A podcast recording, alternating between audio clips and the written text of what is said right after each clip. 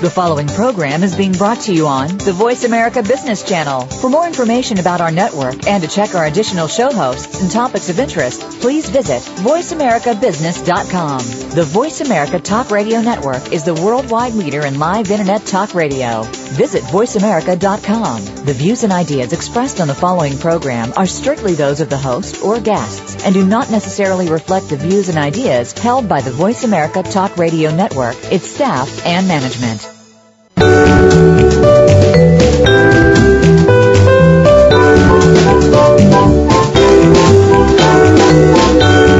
Ready for operational excellence? Welcome to the Visual Workplace, work that makes sense, where your host and visual workplace expert, Dr. Gwendolyn Galsworth, shares powerful visual principles and practices to optimize your operations and make them safer, faster, better, and far less costly. The Visual Workplace. You can't get to excellence without it. Now, here's Dr. Gwendolyn Galsworth. Hi, hi, this is Gwendolyn Galsworth, and I'm calling you from, I'm on the show from the um, AME conference in Dallas, Texas, where there are 2,000 people talking about operational excellence and about the visual workplace. We just heard from Temple Grandin, who has done amazing work with visual thinking actually for animals. And uh, we have a special guest today, Carol Shaw. I'll tell you about her in just a moment. So we're here at the visual workplace to talk about and celebrate the visual workplace, letting the workplace speak. Said another way, how to make work make sense by visual information sharing, by embedding messages into the physical landscape of work so that the workplace becomes our partner in doing our work. It becomes a friendly and outspoken part of our excellence. I want to thank you very much for taking your time, for taking time during your busy day to tune in and listen. So thanks very much. Before we get started, I want to rem- remind you that we are inviting you to help us shape this show. Please be in touch with us with your feedback and your comments and your questions. We want to make this show work for you. I want to emphasize the kinds of things that you're interested in. You can contact me directly through radio at visualworkplace.com or through our website, visualworkplace.com.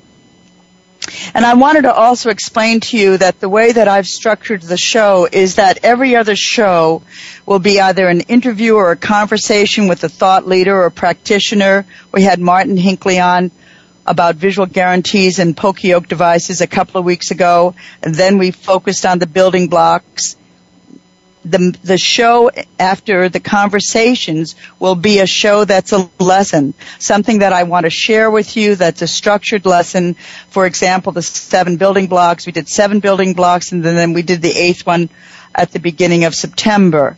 So I want to partake. I want to share with you the um, the knowledge that I've gained over the last 30 years about workplace visuality, so you can actually build your understanding through those lessons. And then we can see it in action through our guests who are practicing or have stories to tell as we'll find out today. So we're going to alternate back and forth like that. So today's show is about moments of truth, what they are, why they're important, and how you can handle them so that they're learning opportunities for you and for other people. Our guest today is Carol Shaw. She's Professor Emeritus of Engineering Management in the Engineering School of the University of Dayton in Dayton, Ohio. Professor Shaw's, to give you some background, her first degree is in chemistry. When she joined the University of Dayton, she was asked to increase the enrollment of women in engineering at UD, which at the time was less than 1%. And so her research began.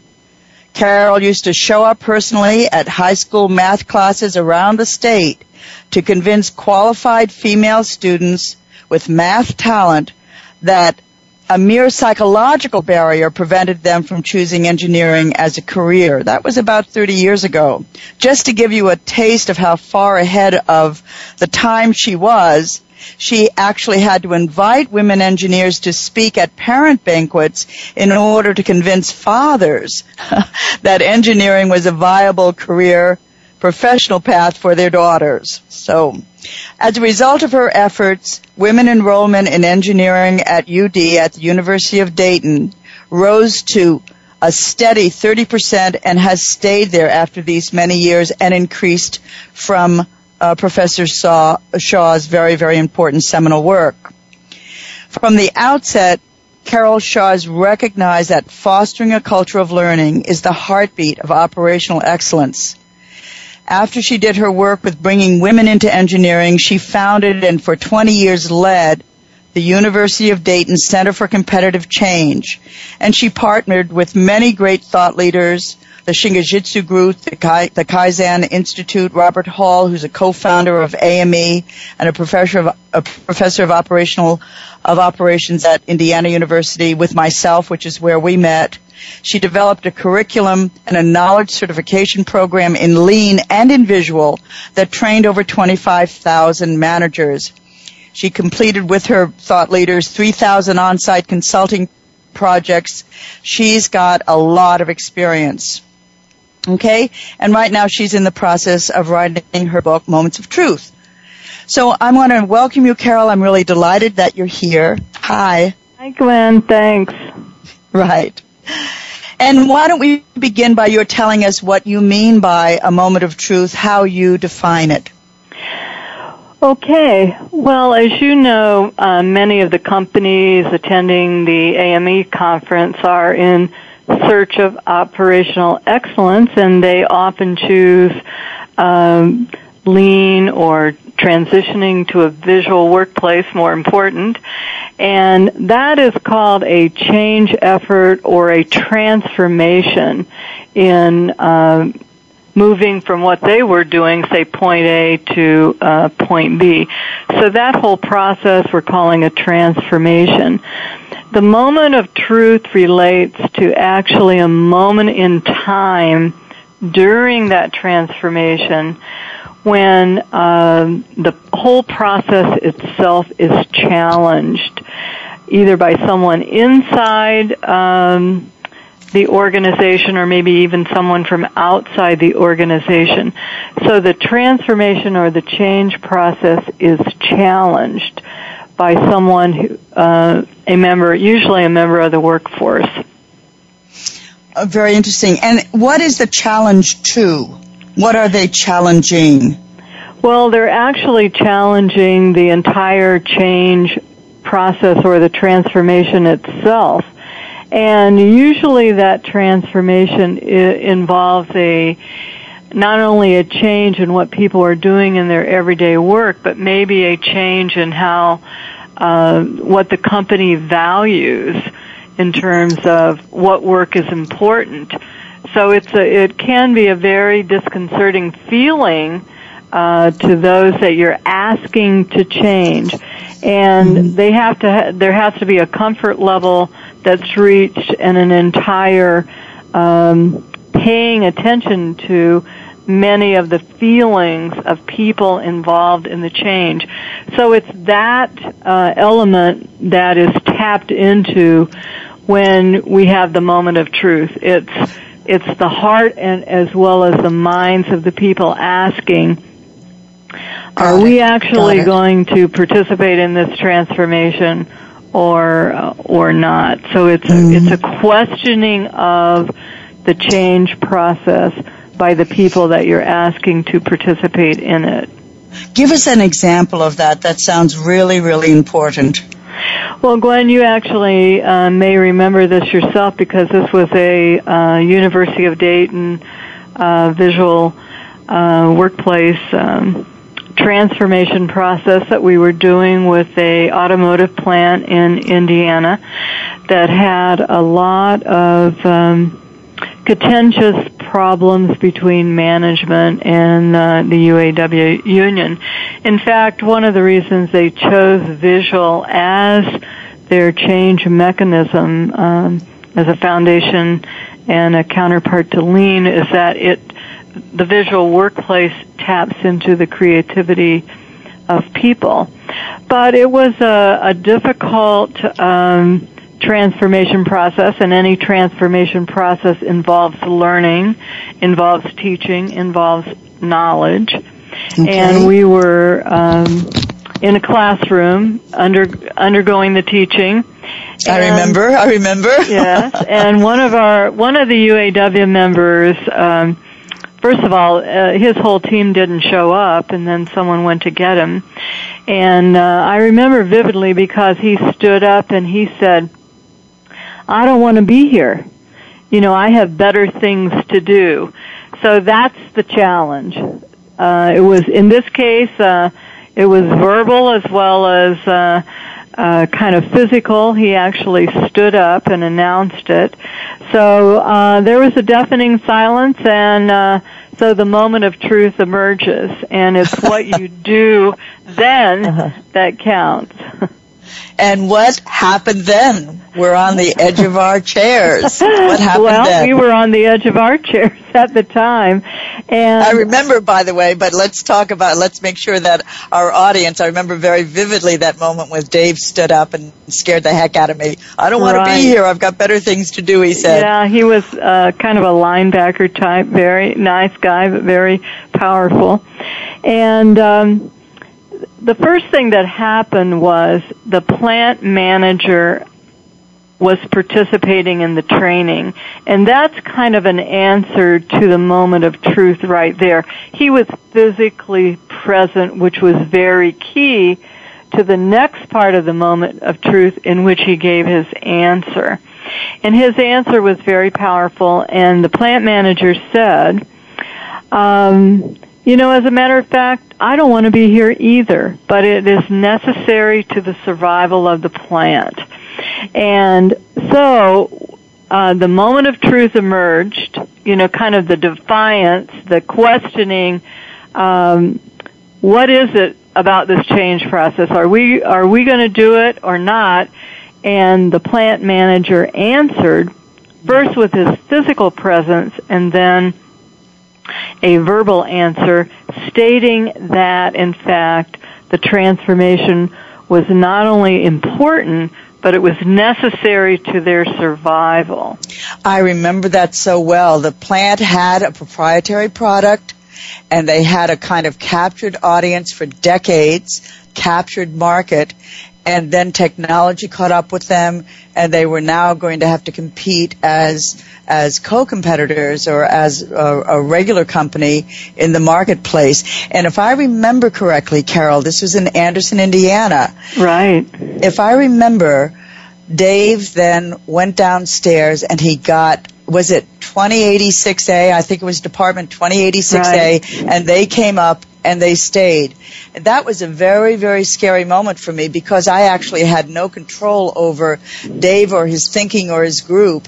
And thank goodness the plant manager, that was Jim Luckman, spoke up. And by the way, he, you may not know this, but he had just gotten off a plane about 4 a.m. in the morning from Portugal. He went over there to do some marketing and he came directly to the plant. He was very tired.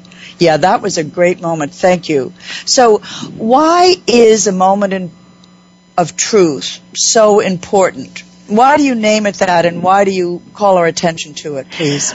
Well, in any change or transformation process, there's an element of unknown, and if in the element of unknown uh, leads to feelings of fear, and um, there's always a you know kind of a hidden question to the moment of truth challenge, and in this case, I think it was about the integrity of the plant's commitment to the uh, visual workplace initiative. And um, so many times, um, I think organizations, companies, plants in general, have introduced these uh, training programs, these change process, and then they've been abandoned. So, you know, the workforce feels like they've been whipsawed and you know they don't know if it's real or not so uh, one of the aspects to the moment of truth i believe is always about integrity of the change. And it takes a lot of work for people to feel comfortable. They have to know where they're going. Why are we changing? There has to be a lot of explanation around that. And okay, so Carol, I want you to hold on to that thought because we're moving up to a break, okay. and we want to know what happens next in that story. I'm, it's beginning to come back to me now. Several other things happened that kept challenging this implementation, this rollout of visuality on the operator level. Right. So, uh, yeah, that was really, really interesting. I had forgotten that you were there. Now, if I remember right, you got uh, caught in the turnstile on the way in that day, and we're going to have to t- tell people about that because that was one of your moments of truth. Right. So we're coming up to the break now. We're with Carol Shaw from the University of Dayton. She has more than 30 years of experience of helping thought leaders and change leaders in corporations across the United States go through these very, very important changes. And we're going to hear more about her as soon as we come, about this story as soon as we come back. Thanks very much for listening.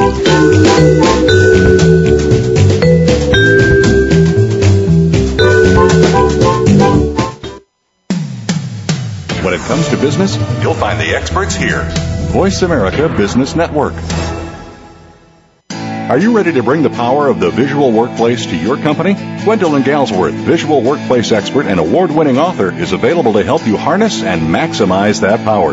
With nearly 30 years of hands on experience, Dr. Galsworth shows you how through in house seminars, site assessments, total company conversions, keynotes, coaching, and consulting. Learn about visuality through our books, DVDs, on demand webinars, visual edge learning packages, and a host of other teaching materials. Enroll in the Visual Lean Institute and get trained and licensed as an instructor or QMI affiliate in any of our nine core visual workplace courses. Keep your visual workplace going and growing. Visit our website at visualworkplace.com to learn more about workplace visuality, our products and services, and when Gwendolyn will be presenting near you. That website again is visualworkplace.com.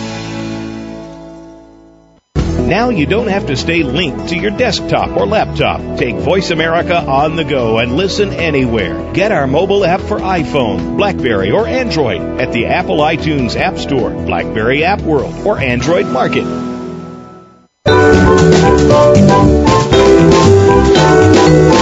You're listening to The Visual Workplace Work That Makes Sense with Dr. Gwendolyn Galsworth. If you have a question or comment about today's program, please call 1 866 472 5790. That's toll free 1 866 472 5790. Or send an email to radio at visualworkplace.com. Now, back to the program.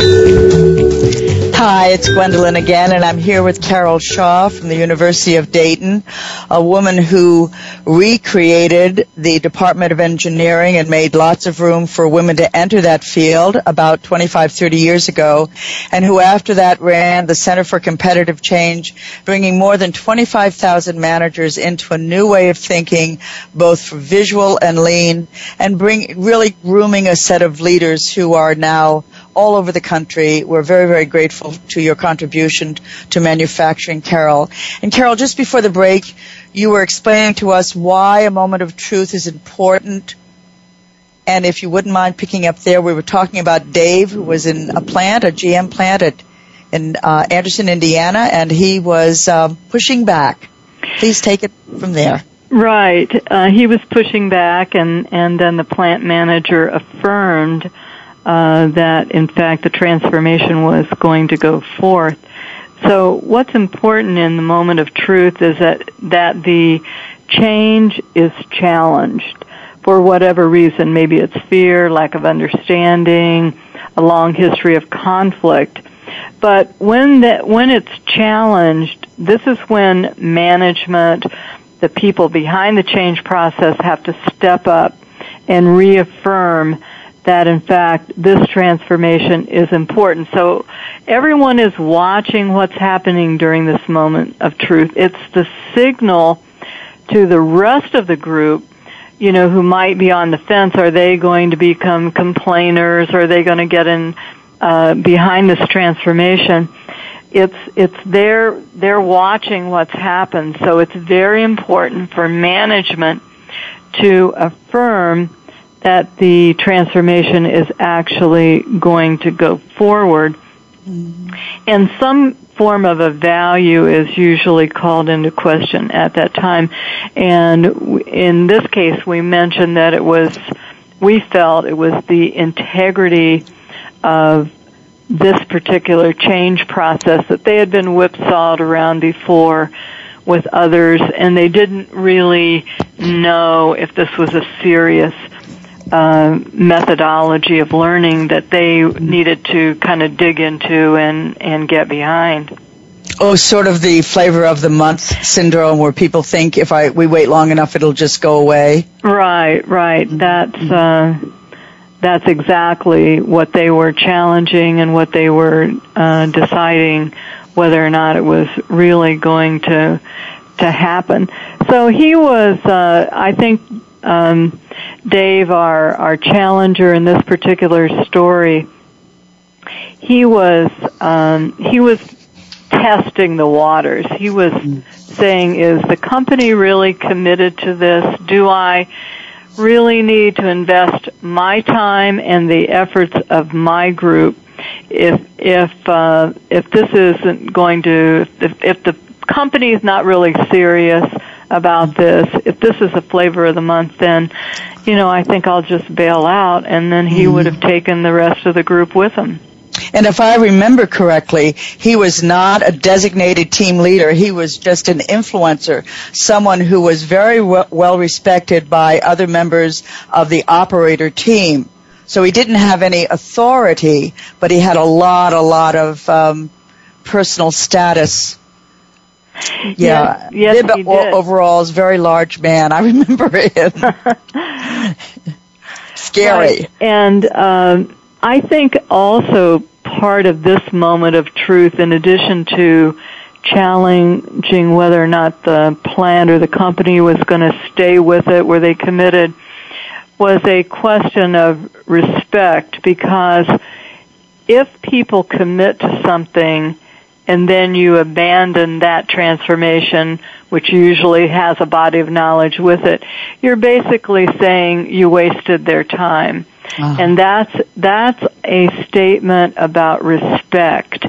And I think uh, when someone challenges a change or a transformation effort, they are also saying, look, I'm important, I'm a person, if I commit my time to this, I want to know it's real do you respect me enough to reassure me and mm-hmm. indicate in some way that this transformation that you're asking me to take that makes me uncomfortable is the real deal.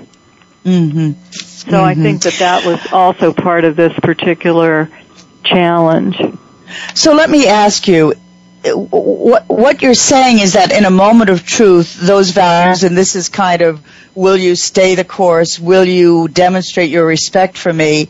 When that gets challenged, in your experience, do leaders normally meet that challenge or does the methodology, do they not meet the challenge and then the methodology, in this case a visual conversion, just comes to a grinding halt? Do they ignore it? Do they respect, I know in this case Jim rose to the occasion, but is that common? Well, I think that um, in in more than half of the cases, I think that management does not handle the uh, moment of truth with the conviction and the integrity and uh, speaking to their own value system that they need to have. Um, and if, and that's why many, uh, you know, there's many, many articles written about why transformations aren't working, how to sustain the effort, so on and so forth. So it's that initial challenge that has to be met and that brings into question uh, the values of the management and the value of the methodology itself. Is it um, the right one? Is it being respected? Mm-hmm. And Gwen, you may remember uh, there were there were more than one uh, moments of truth in this particular uh, implementation, but uh, one of the most uh, dramatic ones that we we called the the murder in the plant. Do you remember that one? yeah. Okay. May I tell that story? Sure. Yeah. Well, uh, you gave away the punchline, sort of, but this is a different plant, and it was in Ohio. It will uh, remain nameless, except that it was a union plant, and there was a lot of contention, as you said before, between union and management. But they invited me to come in, and I was working under the aegis of the University of Dayton at the time. So uh, I remember that you were in touch with this a lot, and uh, we were doing we're doing this simple thing that I call visual order, 5S. I call it 5S plus one. It's kind of 5S and steroids, where we're really going to emphasize the inventiveness of operators and get the operators involved. And to do that, I have found it to be very important to allow people to just be themselves. They have to show up. They have to attend, but participation really is voluntary. Attendance is mandatory, participation is voluntary because you know what? People can show up, but they'll only bring part of themselves unless they want to bring all of themselves. So we were in the first few weeks of clearing out the clutter before we got visual, and one of, and Dorothy and Sheila and Michael had a plant this a kind of sad little three leaf palm tree, which they were keeping alive in the middle of this plant. And uh, I thought it was very dear, and I complimented uh, the three of them on it. They said, you know, it's not that easy to keep a plant alive in, in a in a in a factory. And uh, I came back about three weeks later, and after we we were just doing the clear out the clutter, get rid of the junk, and the plant was gone. I'm so glad you reminded me of this story. It's an amazing moment of truth. And the plant was gone, and I said to Dorothy, very dear, lovely, sweet woman, I said, I'm very capable and skilled, and I said, Dorothy, where's the plant? And she said, she had a southern accent. She said, oh, they killed it. And I said, what do you mean? Somebody sprayed it with paint and it died. And I said, that's terrible. And she said, yeah, they just, you know, we put a little sign on there in Italian. What do you mean, Dorothy? And she said, it said, don't mess it with my plant. so, and, and it, you know, it was dead the next day. And I said, I'll be right back. So I went into the GM's office and I said, Mr. Mr. T, let's call him. Mr. T, may I see you for a moment? Yes, of course, Gwendolyn, come in. I said, Mr. T, there's been a murder in your plant. I don't know where I ever got the nerve to say that. There's been a murder in your plant. And his eyes, of course, got round as saucers. And he said, what do you mean? And I said, you know that palm tree that Dorothy and Michael and Sheila were cultivating and keeping alive? Yeah. Somebody killed it. And I'll be darned, I was sitting at the end of my chair waiting to see whether or not what he, how he would respond because this was a moment of truth for him. And his words were perfect. He said to me, looked me dead in the eye and he said, I knew that plant. And he got up without another word. He went out on the floor. I followed him and he announced in a really loud voice, this will not stand. I will not allow people to destroy living things on my watch. I mean, it was absolutely magnificent. And you know, I'm really glad you remembered that story because this is an illustration of making a stand of a moment of truth that was so compelling. And after that, everybody, I mean, he spoke loudly. Everybody in the plant it went around the plant like wildfire, and they knew that this was serious enough for Ken Tice. Oop, I'm sorry, I wasn't supposed to say his name for Mr. T to come out of his office and make a declaration of value. So I really do see what you mean. That's a really excellent uh, example. Yeah, and there there have been many of them. Now that and, I think of it. Yeah, and what this indicates, uh, you know, our first story was about the moment of truth was a call into question of the commitment to the learning methodology.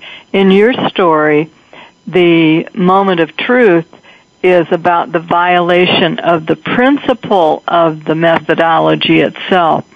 And, and that principle was respect for other people.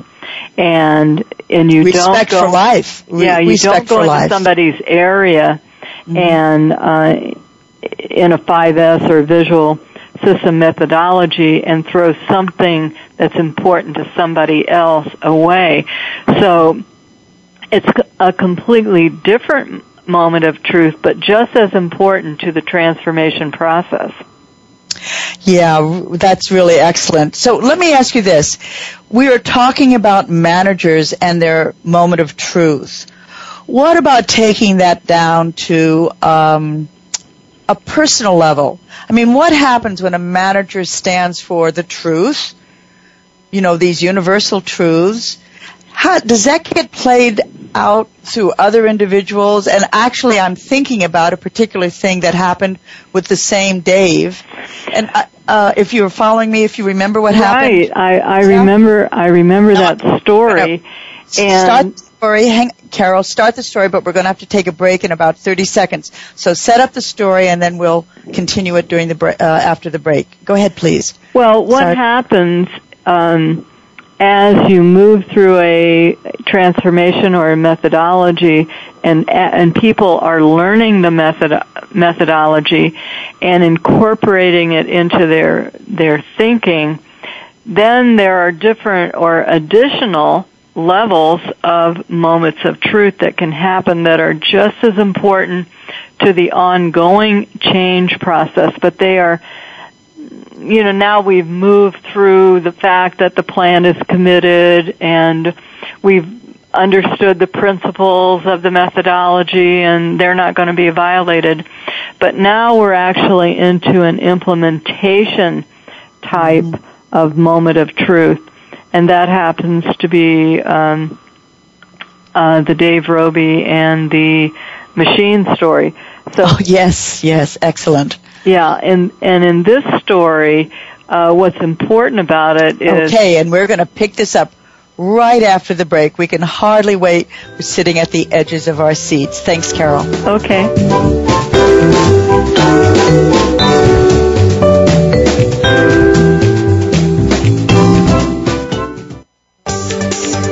From the boardroom to you, Voice America Business Network.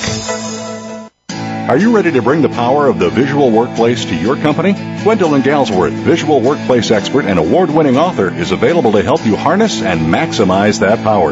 With nearly 30 years of hands on experience, Dr. Galsworth shows you how through in house seminars, site assessments, total company conversions, keynotes, coaching, and consulting. Learn about visuality through our books, DVDs, on demand webinars, visual edge learning packages, and a host of other teaching materials. Enroll in the Visual Lean Institute and get trained and licensed as an instructor or QMI affiliate in any of our nine core visual workplace courses. Keep your visual workplace going and growing. Visit our website at visualworkplace.com to learn more about workplace visuality, our products and services, and when Gwendolyn will be presenting near you. That website again is visualworkplace.com. Voice America Business Network, the bottom line in business.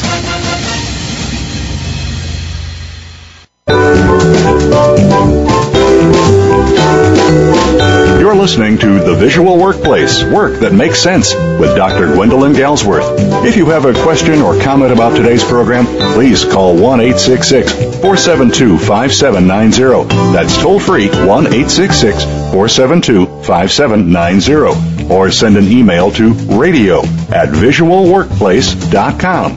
Now, back to the program. Hi, it's Gwendolyn. Hi, here we are in the visual workplace. We're talking about moments of truth in a rollout, in a visual conversion, and we're talking with Carol Shaw, professor emeritus at the University of Dayton, a woman who has had tons and tons of experience in both participating in these conversions and also observing them and understanding what's going on below the surface, what's enabling one company to move forward while another one will get stuck and kind of drop the ball, drop their commitment to change. Just before the break, we were beginning the story of Dave, who uh, is um, a, an important um, influencer in uh, Department 2086A, and we got past the first hurdle, which was is this company committed to this change? Do I want to stay on board? Do I want to influence the people in my department to really give this a try, see where it will take us? And we got a yes answer to that. But then something else happened, and the story that we're calling Dave and the Machine is about to unfold. And Carol, tell us what happened in that case.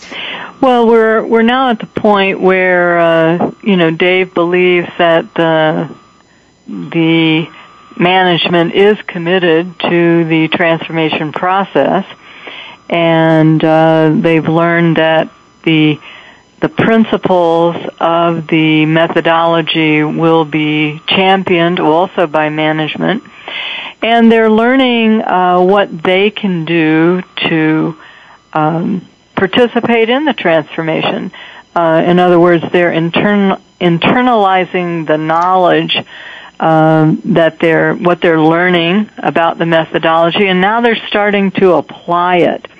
So this is another uh, door or window that can be open to a moment of truth, and uh, in this case, it was because the um, uh, there had been a very large machine that was in the um, in the production area that was kind of a thorn in the side of Dave and others in the workforce because it was put in place in the time of Roger Smith when they thought, you know, big machines are going to be the answer to productivity and in fact they slowed everything down so this machine was right in the in the way in the way of the flow and was no longer functional.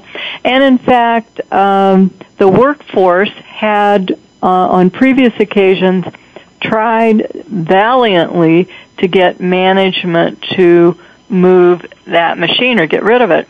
They had put in a request for that to happen but those requests were kind of ignored. But now we're in the middle of a visual workplace transformation and we're going through 5S and, and, uh, you know, workplace, uh, organization. And, uh, so Dave and his, uh, uh, the workforce, members of the workforce said, oh, okay, I think we'll just 5S this machine and wait and see what happens. Another moment of truth. Well, it's uh, you know it's um, various aspects to the story, but the way it was uh, related to me by management was they they knew that if they didn't move that machine, that in fact the transformation or the change process would would be abandoned. I'm going to add, I'm going to actually, I was there, so let me tell you what happened from the point of view of Dave and his group. I'm just going to, this might be a big surprise to you, but what Dave and his, and his, the other members in the department said is we are not going to do anything until that machine moves. Oh, and okay. Everything ground to a halt. They showed up, they did not participate. So they showed up, but they didn't you know, they didn't do anything. And I remember going to them and saying, and finding Dave and saying, hey Dave, what's going on? You guys aren't participating. And he said, and he, it was so funny because he's a big guy and he called me little lady. He said, little lady, I'm not that little, but compared to him I was. Little lady, we aren't doing anything. You know why? Because four years ago we asked for that machine to move and one month ago we put a red tag on it. That machine still hasn't moved we ain't doing anything until it moves.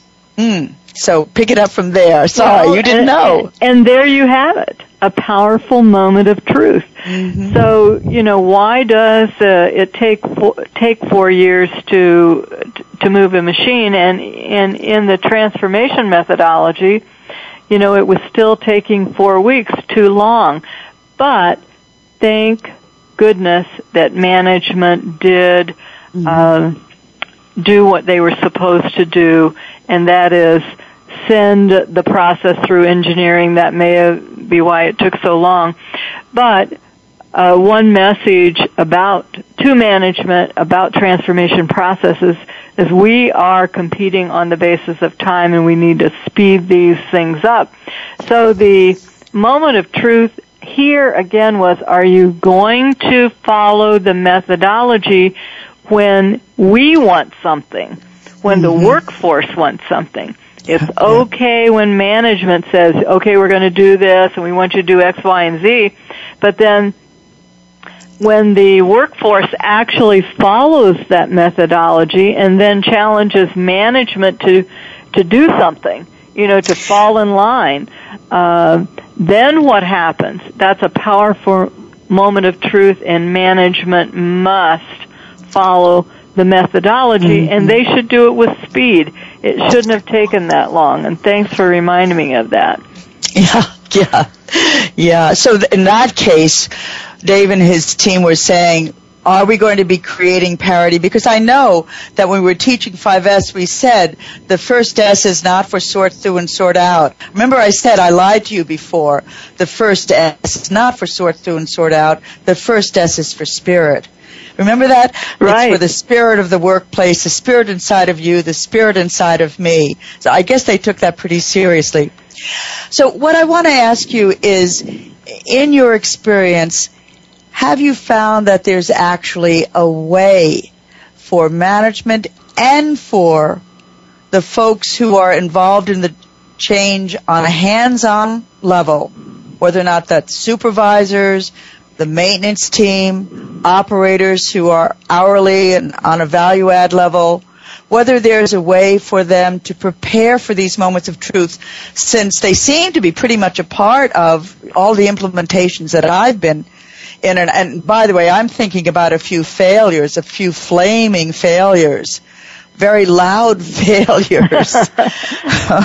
but is there a way to prepare for these things? And, and we are uh, we've got about three minutes before the break, so if you uh, have a process, we'd love to know about it. Well, I I think there there uh, are ways to prepare for them, and so what I'd like to do is is give you um, my five steps, and then maybe um, after the break we could discuss each one of them. But most uh, the most important thing is to recognize that a moment of truth will be coming and to more or less be ready for it. And so it's not so much of a surprise and and that way you won't have conflict around the moment of truth. It it it won't be like they're challenging you personally as a manager it's it's always going to be there. It's something that happens as a part of human nature, and you have to recognize and be ready for it, and then meet it with calmness and as part of um, any change process. So that that would be number one to be prepared. The second thing is the moments of truth are are generally, in, in my experience, and I, you can comment on this as well, around the value proposition. Uh, what are your values as a company, as managers, and what are the values that are uh, inherent in the particular change process or transformation that you're undertaking? But there's a certain um, you know, certain values that I believe will be tested in that moment of truth. And Gwen, you may want to speak to this as well. No, j- just give us what yours are. Uh, what would your values be? Which ones do you hold close? Well, the first is authenticity. In other words, are we authentic about this transformation, about the change process that we're introducing. Do we really believe in it? And, and that will show in the way that it's introduced in an organization. And if I'm authentic about this, I'm going to tell the truth. So that's the second one about why it's needed, about who else is doing it. Maybe uh, it's even important to share the financials with the group that you're asking to participate in in the change. So telling the truth, uh, keeping your word, uh, having an integrity about the change process. If you say the tra- training is going to happen for everyone, and then suddenly, you know, the budget gets tight. Uh, will you take some uh, money out of the management travel fund or or bonuses to to make sure that everyone gets trained? So it's keeping your word. And then i think it's really important to listen um, to the workforce or to those that are involved in the change process maybe even other managers. They might feel threatened. Uh, that was um, one case in a in a in an office type transformation that we were undertaking, the the leader got into it without realizing that they themselves were going to have to change, and there was a lot of fear on. Uh, on their part. We had to listen to that, and sometimes you have to slow things down. Um, I think that it's very important to have a value of joyousness in a transformation. In other words, uh, change is important. It's always a little scary, but can you make it fun? Can you mm-hmm. lighten it up so that people actually feel inspired? Uh, we forget that learning is always an inspirational process by its nature. When you learn to do something, work that first algebra equation. Oh, I mean, you're excited. Mm-hmm. And then if things and Carol and Carol and I'm going to have to interrupt you for a moment. Too bad that we're not sitting across from each other in armchairs so you can see me. We're going to be going into a break in a moment, so I just wanted to give you a warning. The music is going to stop start playing, and we're going to come back in just a little while. And here comes the music. Okay. So we're on joyousness as a yes. part of the things that you value and change and something that you would hold on to in one of your moments of truth. We'll be back in just a short moment.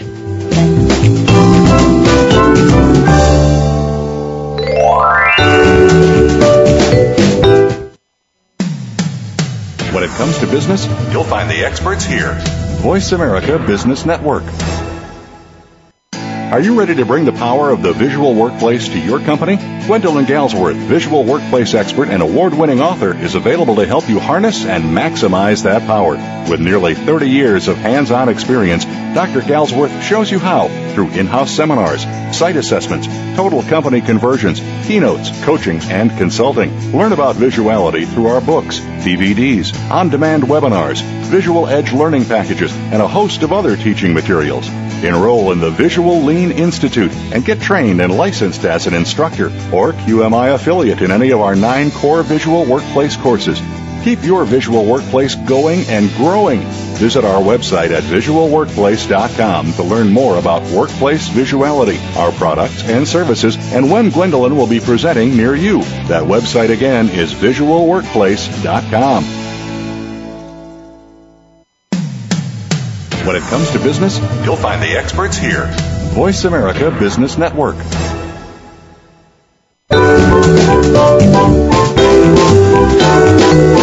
You're listening to The Visual Workplace Work That Makes Sense with Dr. Gwendolyn Galsworth. If you have a question or comment about today's program, please call 1 866 472 5790. That's toll free 1 866 472 5790. Or send an email to radio at visualworkplace.com. Now, back to the program. Hi, it's Gwendolyn. Gwendolyn Galsworth from the Visual Workplace. I'm here with Carol Shaw from the University of Dayton. We're talking about moments of truth. Are they met or are they missed and how can we prepare for them? Carol was going through her five steps and the values that she uses. So she was saying you have to recognize that moments of truth are coming. You can't stop them. They're going to show up. Secondly, when they come, you need to know what your values are. And she was going through her values. We got up to, I think, number five. You talked about authenticity, about telling the truth. Third one was keeping your word, integrity. The fourth one was listening. And you just talked to us about joyousness, that it was important to keep the process light. And now let's go on to the next one. These are really interesting and very, very specific. Thank you. Well, in the next one, um, kind of the opposite of joyousness, if in fact there has been a bobble or a, a mistake in the transformation. Um, one uh, incident comes to mind where uh, a change leader, a facilitator in a lean process was um, the workforce had done a lot of work and he was uh, going to take the management team to look at everything they had done, but he forgot to um, brief the management on not to criticize or not to question. And that's exactly what they did. And there wasn't any praise and, and, um, all of a sudden nobody was interested in continuous improvement anymore because they felt that even though they had done something good, there were still questions from management. And the facilitator felt that it was his fault. He had not prepared management. He hadn't briefed them. And so he actually apologized. And, but it was a setback. It took a long time, uh, for the workforce to then, uh, gain his trust or their trust. And, uh, that's what happens if in fact you're not ready for a moment of truth. But if there is a bungle, uh, then you apologize and you make amends and you start over. Very good. And so what do we do next? So we have recognized these moments are coming, know what your values are so you're prepared when they are, when that does come, and then what, what's the next step? Well, I think you have to um, include, you have to be inclusive in a change process because uh, it's good to start with a pilot to show people, you know, what what it is you're actually talking about. It's easier to get people out on that. Uh, they feel like they're walking on a plank to the Grand Canyon. You know, everybody's scared. But if you can pave the road a little bit, get a pilot group to adopt the, the methodology, and then you can show people uh, and you can indicate that you're going to include them because there's a lot of um, halo effect that goes along with the pilot. So you don't want to uh, leave anyone out. So, Good. you know, they'll start lining up kind of slowly around, you know, we want to get in, we want to get in. And so it's, because now you're heaping praise on your demonstrated area of success. And so you don't want to leave anybody out. So you just want to kind of slowly keep it moving, keep including other uh, sections of the plant, of the company, of the office, whatever. Fantastic. And then, so you know, before Oh, sorry, I was just going well, to say because we've got just four over. months, four minutes left. Yeah. I think that we should tell people about what happened with Dave, how that story turned out, because it's a very, very interesting conclusion. Well, uh, now you're kind of rolling uh, with. You've been through a number of moments of truth. You've got your pilot area. You're including other areas, and everyone's taking this serious. So now something happens call it the acceleration of the transformation. Ex- excitement takes over, and the very people that were naysayers, the grumblers as you call them, can become your cheerleaders, and when they get on board, things really move fast.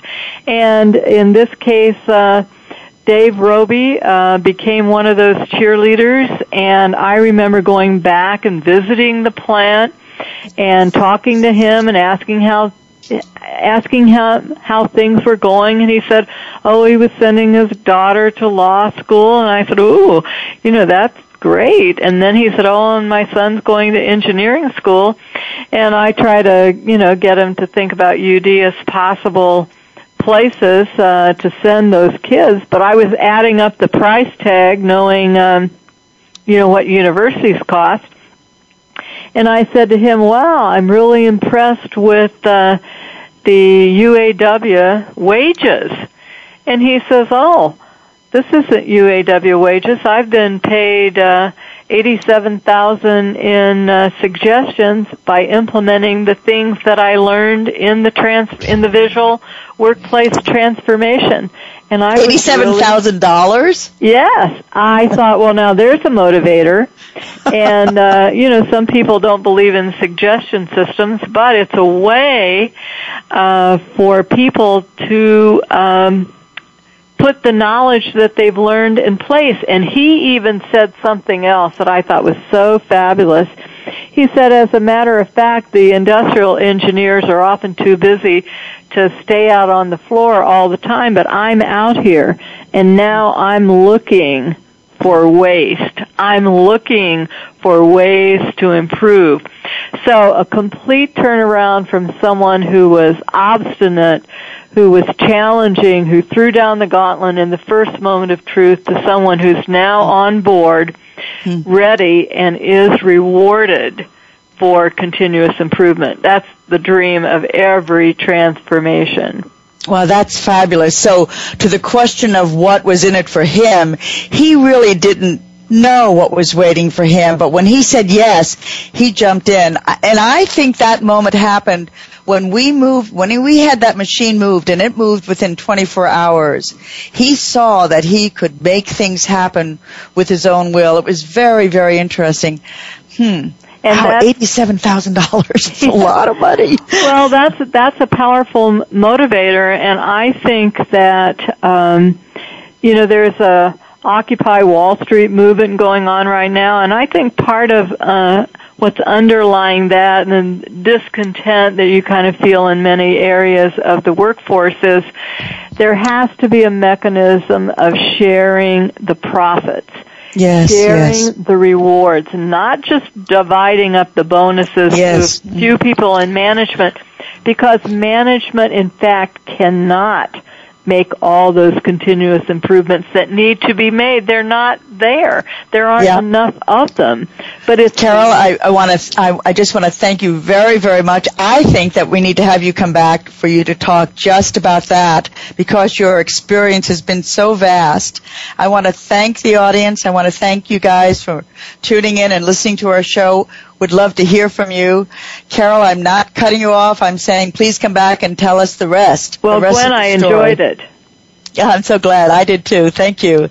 And I want to thank you guys for listening in. I want to thank our sponsor, QMI Visual Lean Institute, and also Voice America for inviting us to do this visual workplace radio show, which is a kind of contradiction in terms, but I hope it's working for you.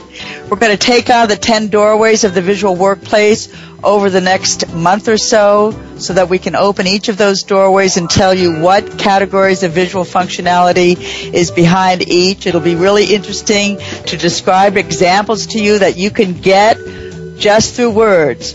Hope you tune in. It's been great. This is Gwendolyn Galsworth and I'm signing off. See you the next time.